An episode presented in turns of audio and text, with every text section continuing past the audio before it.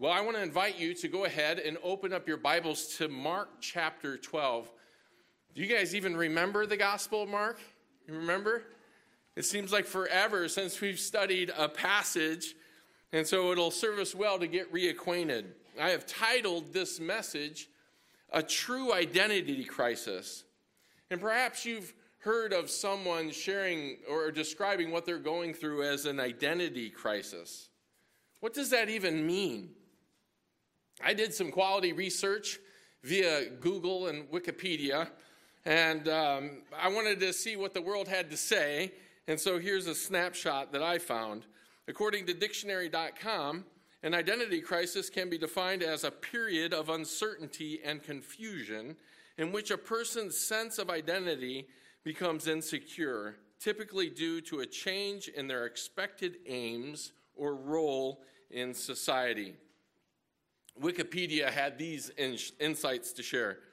In psychology, the term identity crisis, coined by psychologist Erik Erikson, means the failure to achieve ego identity during adolescence. The stage of phys- psychosocial development in which identity crisis may occur is called the identity cohesion versus role confusion. During this stage, adolescents are faced with physical growth, sexual maturity, and integrating ideas of themselves and about what others think of them. Adolescents therefore form their self image and endure the task of resolving the crisis of their basic ego identity. Successful resolution of the crisis depends on one's pro- pro- progress through previous developmental stages centering on issues such as trust, autonomy, and initiative. Erikson's own interest in identity began in childhood. Born Jewish, interesting, uh, Erikson felt that he was an outsider. He later studies, uh, had studies of the cultural life among the Yurok Indians of Northern California and the Sioux Indians of South Dakota, which helped formalize Erikson's ideas about identity development and identity crisis. Erikson described those going through an identity crisis as exhibiting confusion. End quote. Thank you for enduring those insights from Wikipedia. And nearly every source of information that I found had uh, words that were connected with an identity crisis. They, they were uncertainty or insecurity or confusion. Have you ever been confused about your identity? And is there any validity to such a concept? How might our passage today in Mark chapter 12 and our Lord's instruction give us greater clarity and insight. Please join me as I read God's infallible word before we study it together. Mark 12, verses 35 through 37 says this in the NAS. And Jesus began to say, as he taught in the temple, How is it that the scribes say that the Christ is the son of David?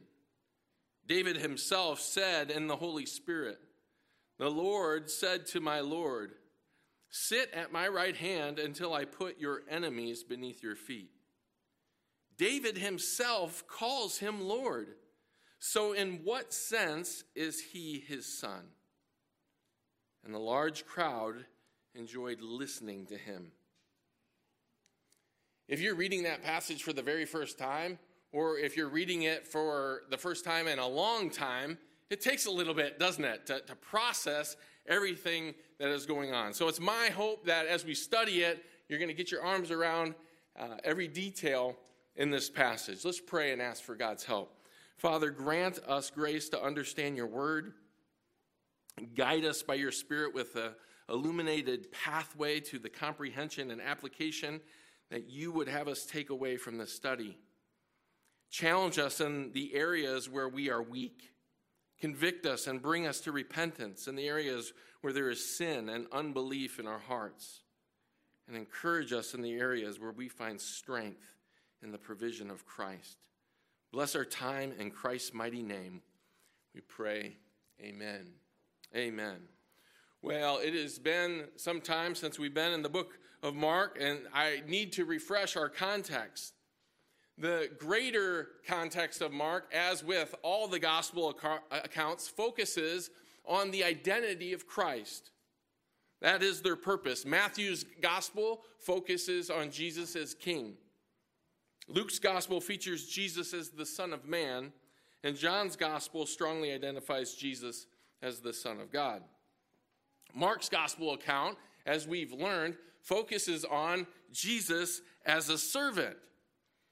And there is a specific verse that is like the John 3:16 of Mark that resonates and, and provides uh, a rippling effect, a tone throughout the gospel that we covered in Mark 10:45. For even the Son of Man did not come to be served, but to serve and give his life as a ransom for many. You could plumb the depths of Mark 1045 and never reach the bottom.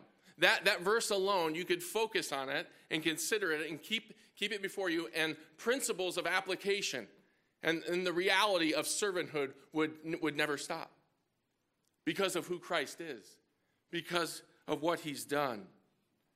Christ's life and ministry is the ultimate expression of servanthood.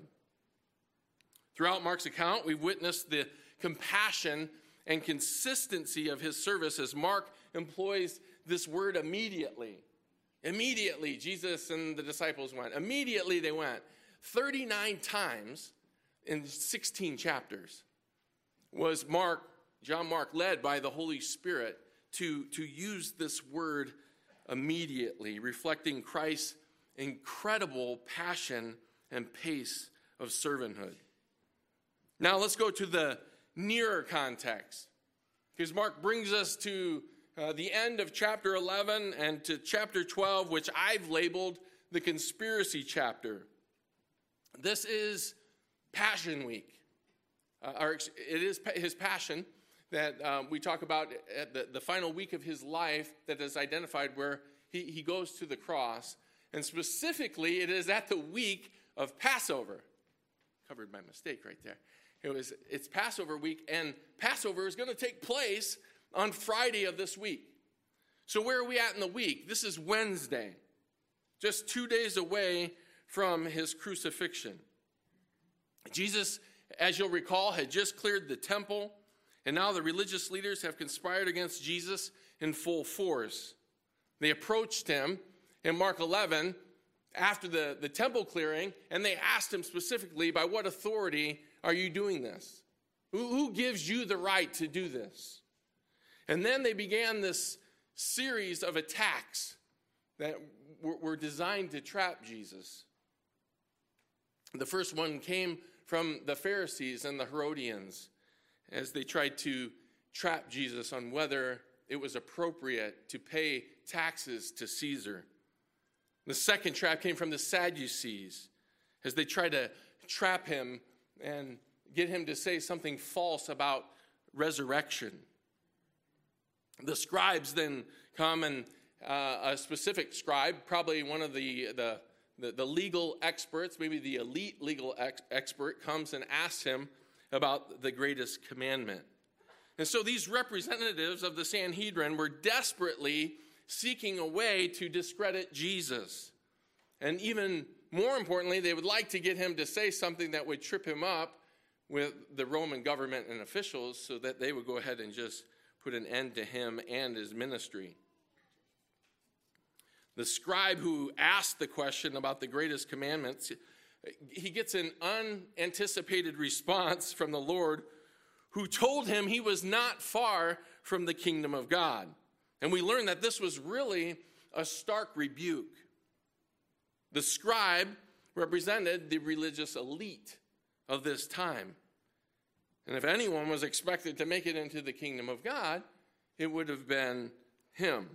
Consequently, verse 34 ends by saying, After this, no one would dare to ask Jesus any more questions.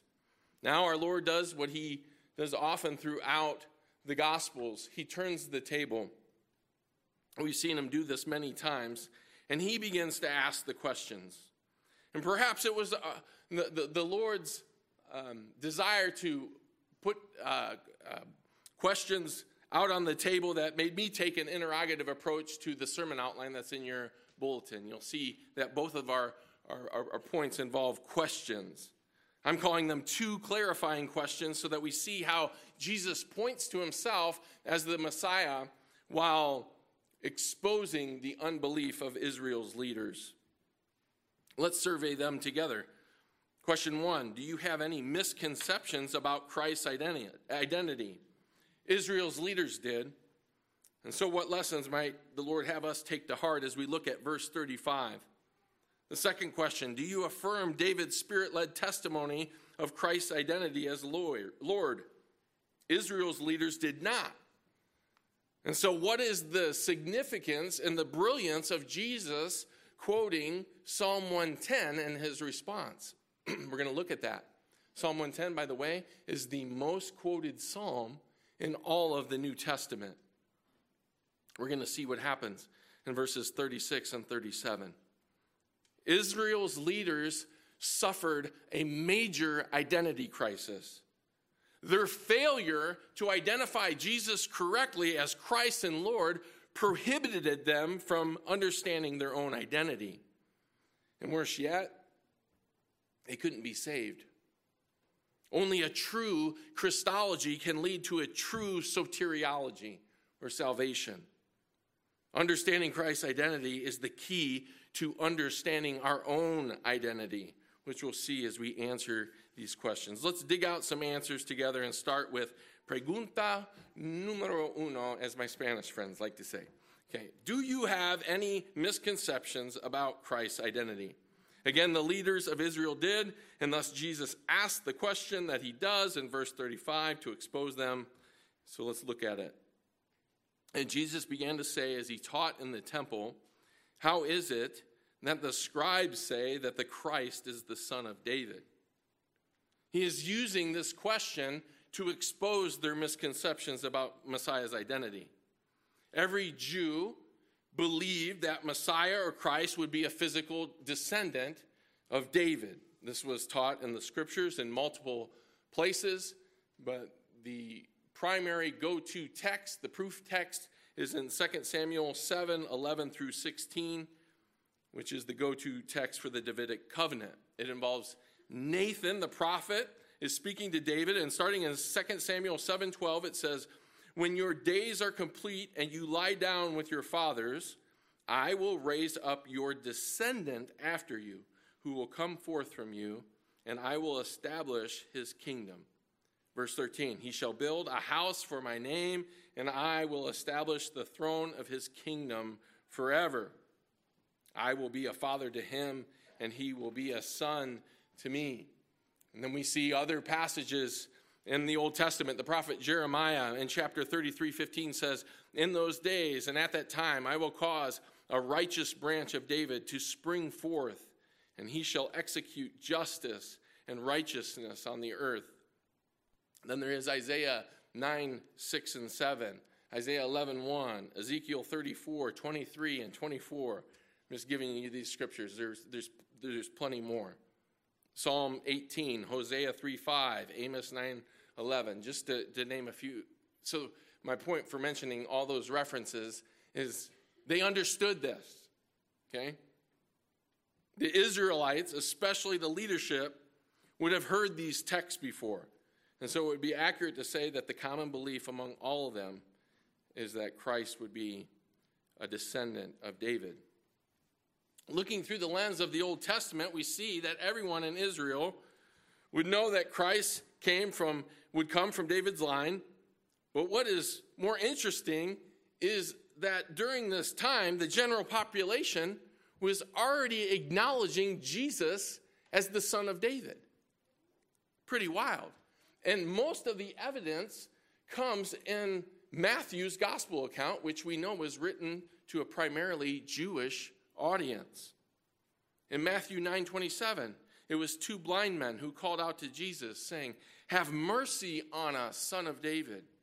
Again, in Matthew 12 23, all the crowds were amazed and were saying, This man cannot be the son of David, can he? Matthew 15 22, the Canaanite woman she approached Jesus and said, Have mercy on me, Lord.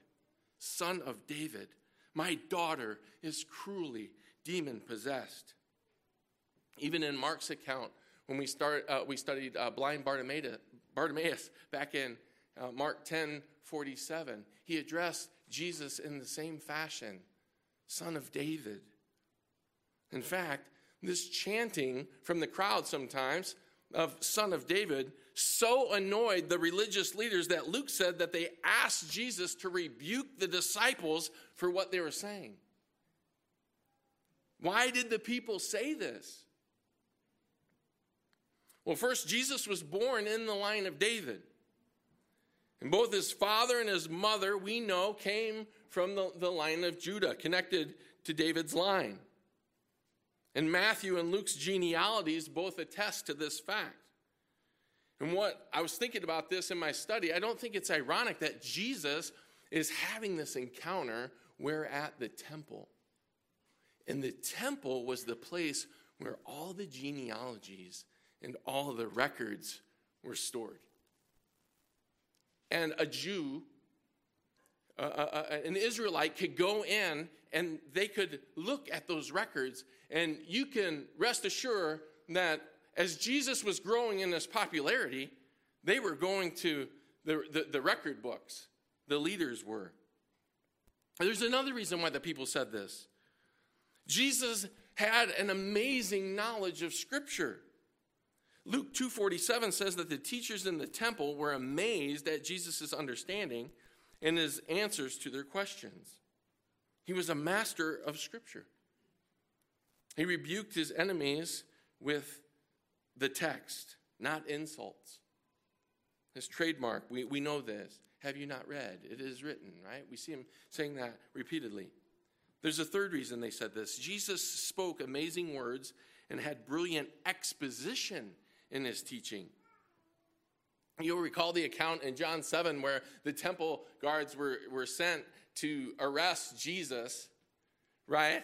And they come back to the leaders empty handed. And what do they say in John 7? Never has a man spoken the way this man speaks.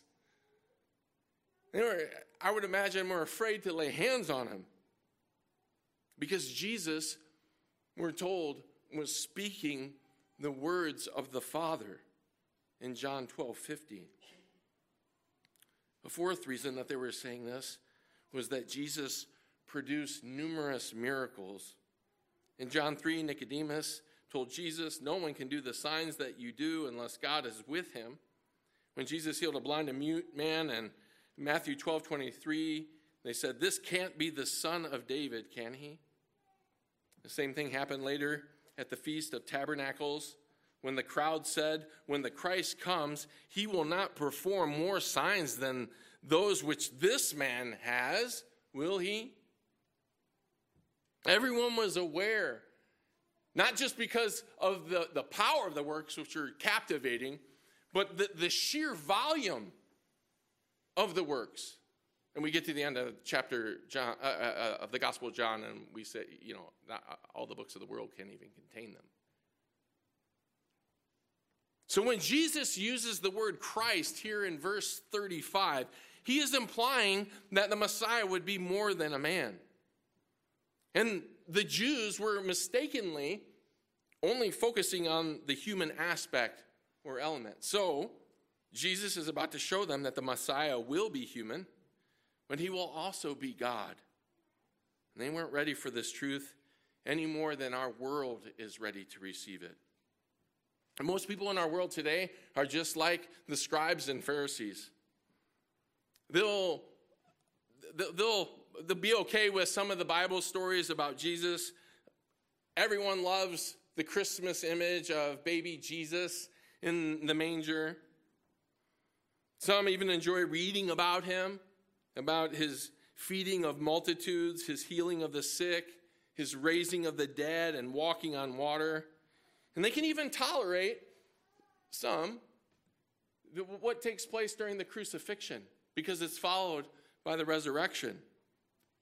But most people in our culture cannot grasp the truth that Jesus is more than a baby in a manger. Or a man that happened to, to get himself crucified. They cannot seem to grasp the truth that he is God in human flesh. They cannot get their minds around the truth that he is the only way to God and that he is the only hope of salvation. People will only go so far. They're willing, right, to acknowledge some truths, but they're only going to go so far. And not far is a dangerous place to be when it comes to your relationship with Christ. Like the scribe in the previous passage, some people are not far from the kingdom of God. And we know this. Not far is still a long way off. Not far still means that you'll spend an eternity apart from the Lord.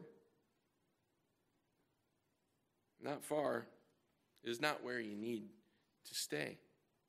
Jesus Christ is the only hope of salvation.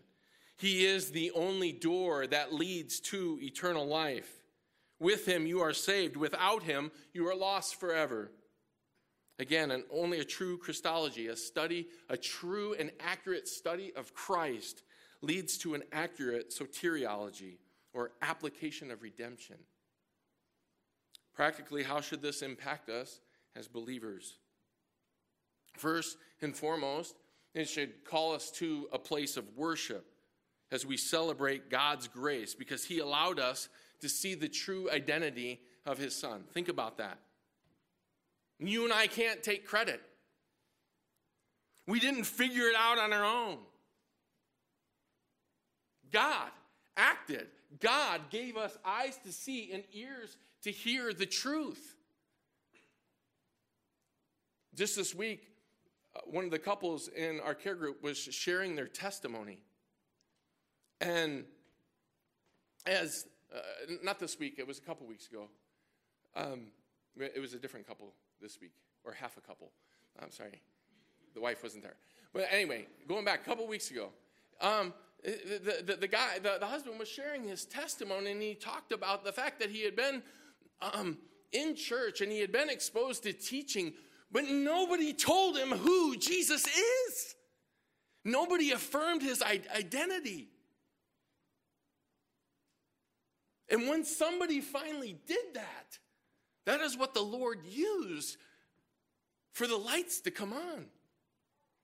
And he recognized him for who he is that he is Lord, that he is Savior. It's powerful. And every one of us that uh, is born again knows that truth too that God did that work. He helped us to see his identity. And we're going to talk about how that changes us under our second point. So Jesus confronts them about their misconceptions concerning the nature and identity of Messiah. How does he do this?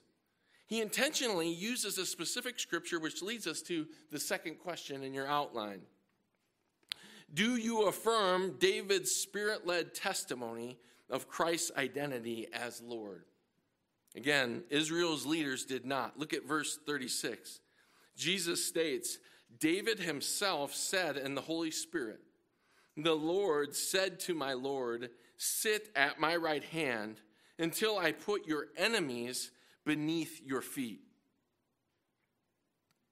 Jesus quotes and asks them about Psalm 110, verse 1. And I want to invite you to turn there so you can see this because we're going to spend uh, some time here. This verse was acknowledged by all the Jews to be a reference to the coming Messiah. And Jesus points out that a careful reading of this verse reveals the truth that the Messiah will be more than a man. It does, in great measure. Our English translations limit us a little bit. The first Lord in Psalm 110 is the Hebrew word Yahweh. And the second Lord in that verse is the Hebrew word Adonai, which means Lord, Master, or Sovereign Ruler. A literal, literal translation of your verse, and you're welcome if you're a Bible writer to go ahead and put this in because I, I this is this is one, the most quoted psalm in the New Testament, and this verse one has huge implications. So if you want to write this in, I think it would serve you well. Yahweh said to my sovereign ruler. That's what that's saying. Yahweh said to my sovereign uh, ruler, Adonai. In other words, David addresses the Messiah as his sovereign. And the implication is clear the Messiah is to be a man, but he is to be more than a man. He is to be God as well. Jesus is crystal clear in his statement. And when you, you re- review this verse, you see some things that they would even have agreed with. First, he says that David himself says this in the psalm as the author of the psalm. And then he added additional weight to his argument when he says, in the Holy Spirit. And by doing this, Jesus affirms what the religious leaders already agreed upon, which is that David's the author and David is under the full inspiration of the Holy Spirit. In essence, God wrote through, through David the prophet, and there can be no arguing with these words. The authority has been clearly established by their own scriptures. How can we not be awestruck and captivated by the precision of God's word? It's incredible. And, and I'll share my study this week just captured my heart and drew me in with even a greater appreciation as I saw something that I never saw before that I want to share with you. What is also interesting to note here is that Psalm 110 perfectly illustrates something that Jesus said at the Sermon on the Mount in Matthew 5:18. You don't need to turn there. I'm just going to read it for you. Jesus said, "For truly I say to you, until heaven and earth pass away, not the smallest letter or stroke shall pass away from the law until all is accomplished." You ever really fully understood that? Maybe some insights? Let me, let me share something that's just dynamic about Psalm 110, verse 1. The KJ, well, in this verse first, uh, Matthew 5.18, the smallest letter, okay? The KJV says, not one jot or tittle instead of smallest letter. While the ESV, I believe, says iota or, or one iota or dot. Is that right? Okay? What are these? And how come they can't pass from the law? What does that mean? Well, if we take a closer look at the Hebrew word Adonai in Psalm 110, which is the second word translated Lord, we already confirmed that it could mean Lord, Master, Sovereign Ruler. When we look closely at the letters of the, the Hebrew letters of the word Adonai, and by the way, Hebrews called the dark side in seminary because it reads backwards and it's, it's, um, it, it, it's difficult. Greek um, is, well, at least from my experience, Isaiah, I don't know about for you, a little bit easier than, than Hebrew. The last letter of the Hebrew word Adonai is the smallest letter in the Hebrew alphabet called a yod. Okay, yod is the letter. And when yod is at the end of a Hebrew word, it always takes a possessive form. It's why it's translated, my Lord. And so, if this yod was removed from the root and the word was just Adon instead of Adonai, right? It would be translated Yahweh, it would not say Yahweh says to my Lord, but would say Yahweh says to a Lord. And there would be no connection to David, the author of this psalm. Now think about this for a moment, because this is this is incredibly powerful testimony of Scripture. That little yod,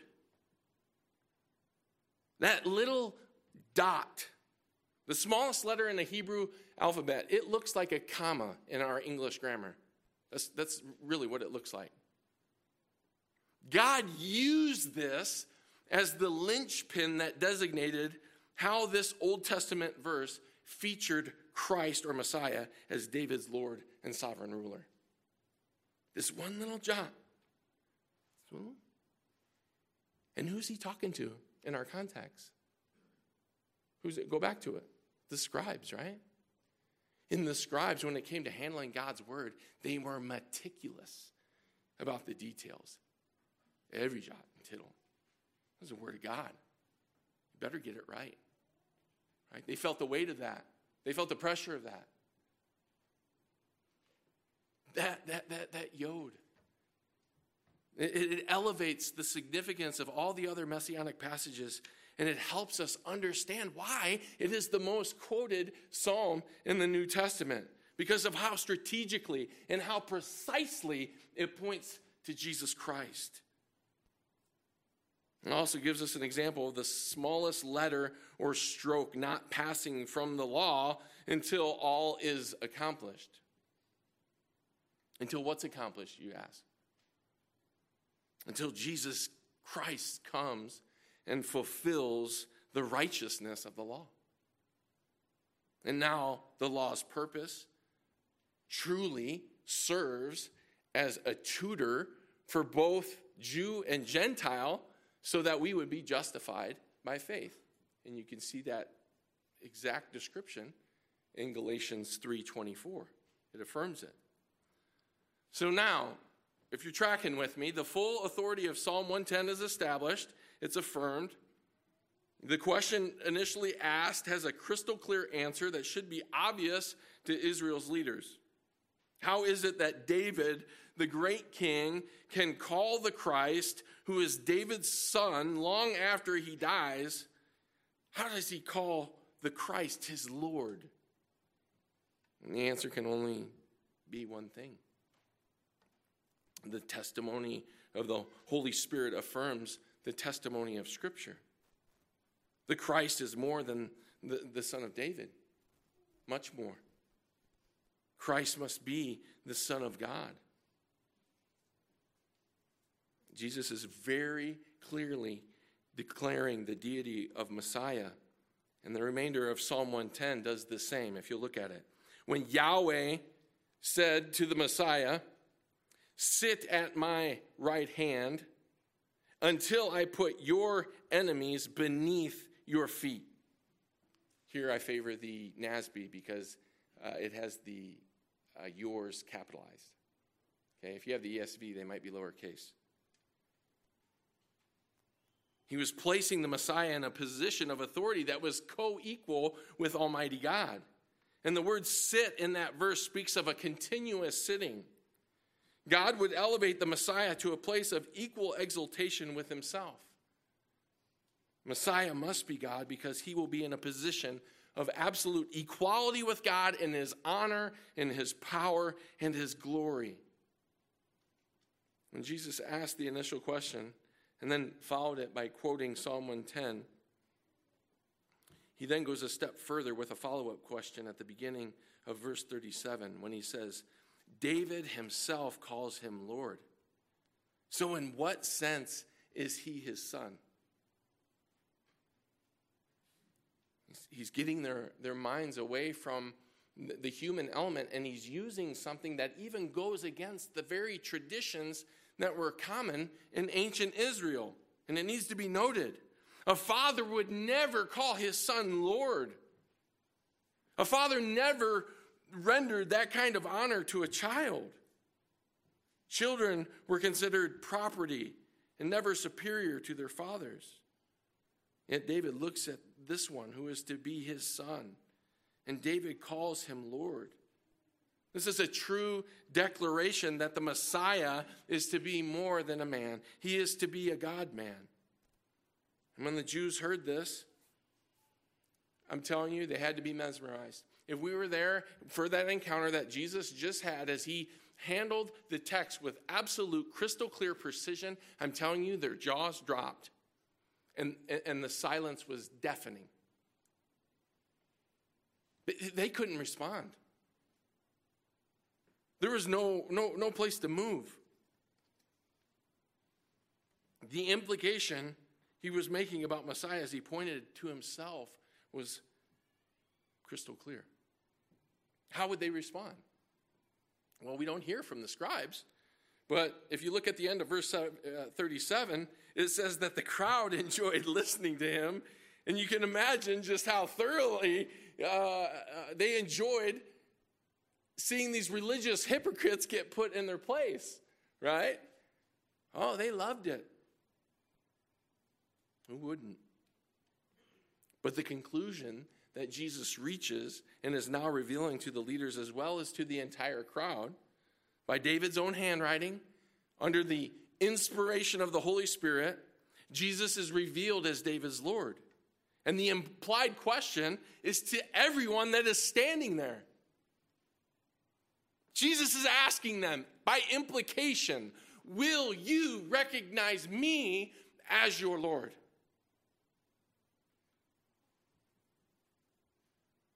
Will you recognize me as your Lord? And there they are looking at him. I mean, the Savior, the Lord Himself, right? Eye, eye, eye to eye. I need to share something that's very important to understand. We don't make Jesus Lord, He is Lord. Okay, hear, hear that clearly in your own heart. We don't make Him Lord. He is Lord already. He is Lord over everyone on this planet you, me, or anyone else, whether they act like it or they don't. And the reality of his identity is never going to change. But God graciously allows believers to see and understand how his identity changes us forever. At the beginning of the message, I introduced this concept of identity crisis. And I confirm that every single source, um, there, there's, there's this, this matter of uncertainty and confusion and insecurity, as there should be. As there should be. Title of the message The True, A True Identity Crisis. The identity crisis isn't the Lord's. No, his identity has been well established for all of eternity past, and it will be well established for all eternity future. The identity crisis and the confusion is our problem due to sin and living in a fallen world. Every single person on the planet must face their identity crisis at some point in their lifetime. The question is, how will you reconcile it? Will you try to find your identity in the things of this world? Will you try to find your identity in a career path or a job? Will you try to find your identity by the sport or the instrument that you play? Will you try to find it in your business or financial success? Perhaps you'll look for identity in a dating relationship or in marriage. Maybe you think you'll find it if you promote the healthiest image that you can promote or how well that you're liked. True believers, we know that all of those identities, none of them will satisfy by divine design. We know this. Only when we find our identity in Christ can we reconcile this crisis. A Christless life is a crisis life. That's the takeaway. A Christless life is a crisis life. If you're a young person here today, can I just have your attention and give you an exhortation that I hope that you never forget? Find your identity in Christ. Find your identity in Christ and nothing else because this world is going to deceive you and it's going to tempt you in numerous ways to find it some other way. It is. And your life will be crisis. You, you, it will be crisis. I'm just telling you. It's just a matter of time before you'll have your identity crisis by divine design. That's a measure of God's grace, isn't it? Nothing outside of Christ will ever satisfy Without Christ, you're going to spend your entire life searching. Your life will always be filled with insecurities until you find your complete security in the Lord. For everyone who believes, our identity in Christ changes us, but it does lead to a very practical question, right? How? And so I was reading um, different commentaries and I actually uh, found some key insights on unlocking the Bible that I wanted to share, and I had them put up on PowerPoint. So if you can cue those up, Peter, how does our identity in Christ change our lives? And you can jot these down along with the scripture references. Number one, believers no longer chase after the desires of our flesh, but instead seek to bring God glory in the areas of our life. Do not love the world nor the things in the world. If anyone loves the world, the love of the Father is not in him. For all that is in the world, the lust of the flesh and the lust of the eyes and the boastful pride of life is not from the Father, but is from the world. The world is passing away and also its lusts, but the one who does the will of God lives forever. If we are not seeking to find our identity in Christ alone, then we're seeking to find it in something. I think everyone gets that. However, when our identity is in the eternal things of Christ, we'll not be crushed by our failures and weaknesses. We won't fall into the pride of worldly successes or despair, even disappointments or tragedy. We won't get lost seeking the attractive but empty things that the world offers because Christ gives us a stable and eternal hope in a world of unstable hopelessness. It's also important to add this. We, we do live in the world, right? And so there is a possibility just with your work that you're going to have to identify with some of the things of the world. We get that. We identify because we, we have to with some of those things. The passage and the point is to see the distinction between identifying with some of the things of this world versus finding your identity in the things of this world. Number two, next slide, please. We no longer fear the future. For all who are being led by the Spirit of God, these are sons of God. For you have not received a spirit of slavery leading to fear again, but you have received a spirit of adoption as sons by which we cry out, Abba, Father. Romans 8, 14, and 15. And if we have peace with God, then we have nothing to fear on this earth when it comes to our future. And Isaiah is going to be uh, teaching on fearing God second hour. So I, notice what I'm putting the emphasis on as it relates to our future. Right? Doesn't mean that we don't fear God because Scripture commands us to.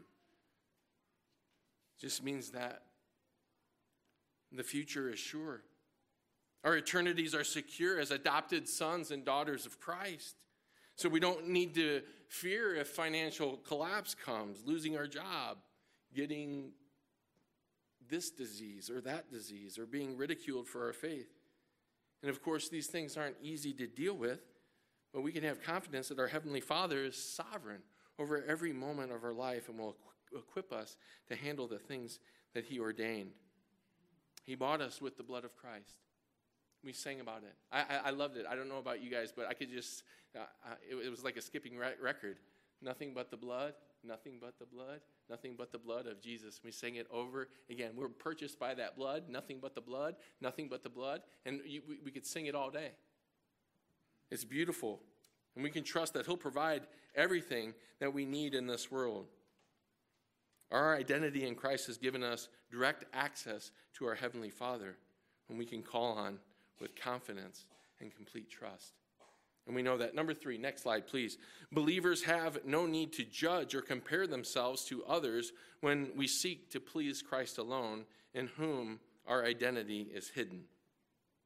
James 4 11 and 12 says, Do not speak against one another, brethren. He who speaks against a brother or judges his brother speaks against the law and judges the law. But if you judge the law, you are not a doer of the law, but a judge of it. There is only one lawgiver and judge. the one who is able to save and to destroy. But who are you who judge your neighbor? This is a, in, in the context of James, is a series of tests, right? And this is providing evidence, right? Um, believers, we, our job is to be consumed with ourselves, right? And how we're walking with the Lord, not necessarily peeking over the neighbor's fence in judgment. Comparing ourselves to those around us or judging the decisions of others can suck the spiritual life right out of us. Biblical convictions are hard and fast truths that God has given us in His Word to show us the way to live. Personal convictions, however, are decisions we make within our own families that may be right for one family but wrong for another. And it's easy to confuse the two and to be tempted to judge others who have different personal convictions than we do, right? And this can also create insecurity in our own choices due to our desire to please man over God. So let's be careful that we're not imposing our personal convictions on others. We can ask Christ for wisdom in this area of personal convictions while being open to hear and discern others' perspectives without judgment, and then walk in confidence that God is the only one we need to honor and please in these decisions, as James just affirmed. The other way we compare ourselves is with gifts and blessings. And this is what they said We are all created with the purpose of glorifying God, but in the unique ways, uh, but in the unique ways God has created us. One person is filled with creativity, while another glorifies God with a beautiful voice. One person glorifies God as a CEO, while another glories him by doing custodial work. One person glorifies God in the way they seek to raise their family, while another glorifies Him in the way they use their singleness to serve Him. We must seek to glorify Christ in the gifts and talents that He has uniquely chosen for us and not get lost in the joy sucking pursuit of being something God never created us to be. Don't miss out on the blessing of serving Christ with what He has chosen for you. It's so good. I'll give you one more, and that's a, a short one, and we'll close. Number four, we should not be surprised when suffering comes, but we can be confident that it will produce things of eternal value. So important. Romans 8, 16 and 17, the Spirit Himself testifies with our spirit that we are children of God. And if children, heirs also, heirs of God and fellow heirs with Christ, if indeed we suffer with Him so that we may also be glorified with him. If our identity is in Christ, we know this as a result of following him, that we are going to suffer. We're going to suffer also just as a result of being in a sin fallen world. Just as Christ's sufferings were not hopeless and wasted, neither will ours be. Christ's suffering defeated sin and death, and we identify with him as he uses suffering to put sin to death in us, to make us reflect more of Him. Not only does this suffering sanctify us, but it assures us that our suffering with Him for a while will, that will one day be glorified with Him. Amen, church? Amen. And let us all take some time to meditate on these scriptures this week. Just your identity. I don't know how much you've thought about it. Young people, I know that this is, I look back to just even when, when I was a teenager and just how incredibly lost and hopeless I was. It was a dark season. I don't envy you. I, I really don't. Being a teenager is hard, but it's a critical stage. And, and I hope you've taken these words to heart because every believing adult will let you know. The, the, those that got saved later in life, and I was in my late 20s, and people who were saved in their 30s and 40s, they'll always tell you, oh, how they wish somebody shared the gospel with them and that they found their identity in Christ right out of the gate, right out of making decisions. His identity is crystal clear. And may ours be as well as we continue to share his identity with others. Hey, let's pray.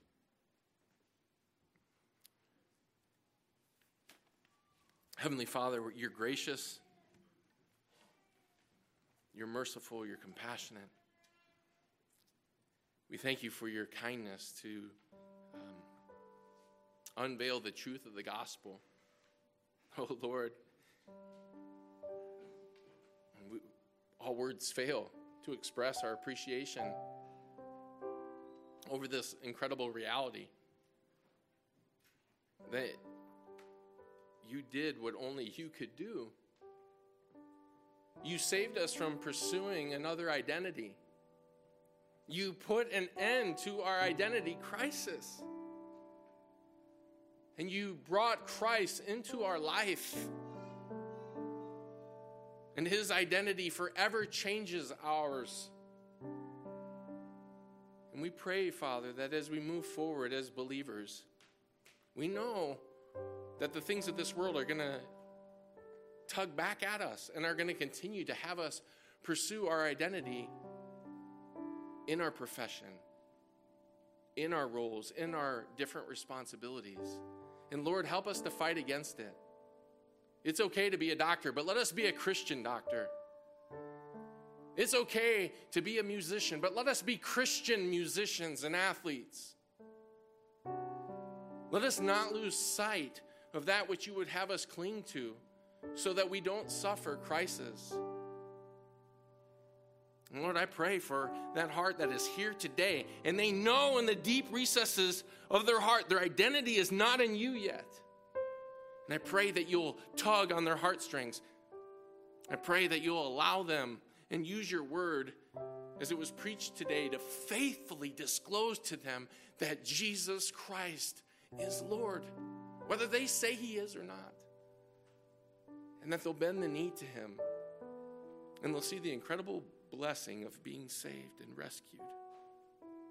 And not only that, as we just read through those scriptures, you'll lead us and allow us to experience the blessing of our identity. You'll allow us to, to carry our new identity and to carry your identity to other people. As your, as your kingdom comes, we want your will to be done. We want everyone to know Christ's name. Help us, Father, to be faithful in our evangelism.